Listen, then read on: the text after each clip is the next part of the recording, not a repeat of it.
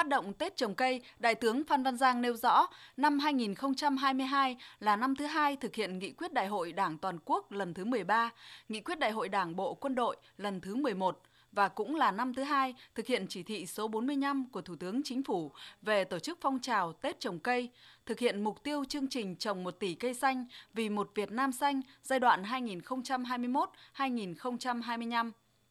toàn quân phấn đấu trồng 3,3 triệu cây phân tán và trên 2.400 hecta rừng, góp phần lập thành tích chào mừng xuân mới, chào mừng kỷ niệm 92 năm thành lập Đảng Cộng sản Việt Nam, hướng tới 132 năm sinh nhật Bác.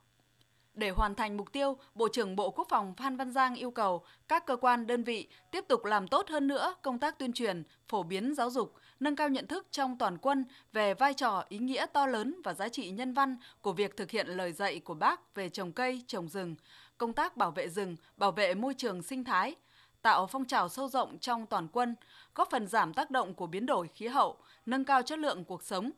nhấn mạnh việc giả soát quy hoạch quỹ đất, điều chỉnh kế hoạch trồng cây, trồng rừng và bảo vệ chăm sóc cụ thể, chi tiết để triển khai thực hiện, Đại tướng Phan Văn Giang chỉ đạo. Việc tổ chức lễ phát động trồng cây ở từng cấp phải thiết thực, hiệu quả để các cơ quan đơn vị, các tổ chức đoàn thể như đoàn thanh niên, hội phụ nữ, công đoàn tích cực tham gia.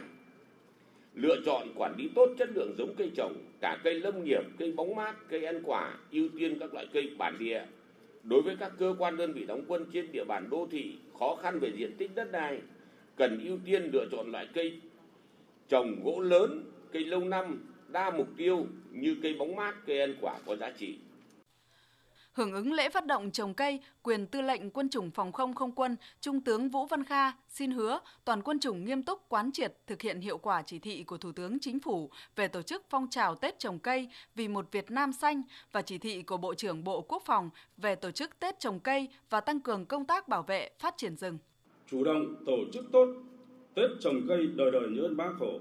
trong khuôn viên danh trại các cơ quan đơn vị với phương châm thiết thực, hiệu quả trồng cây nào tốt cây đó,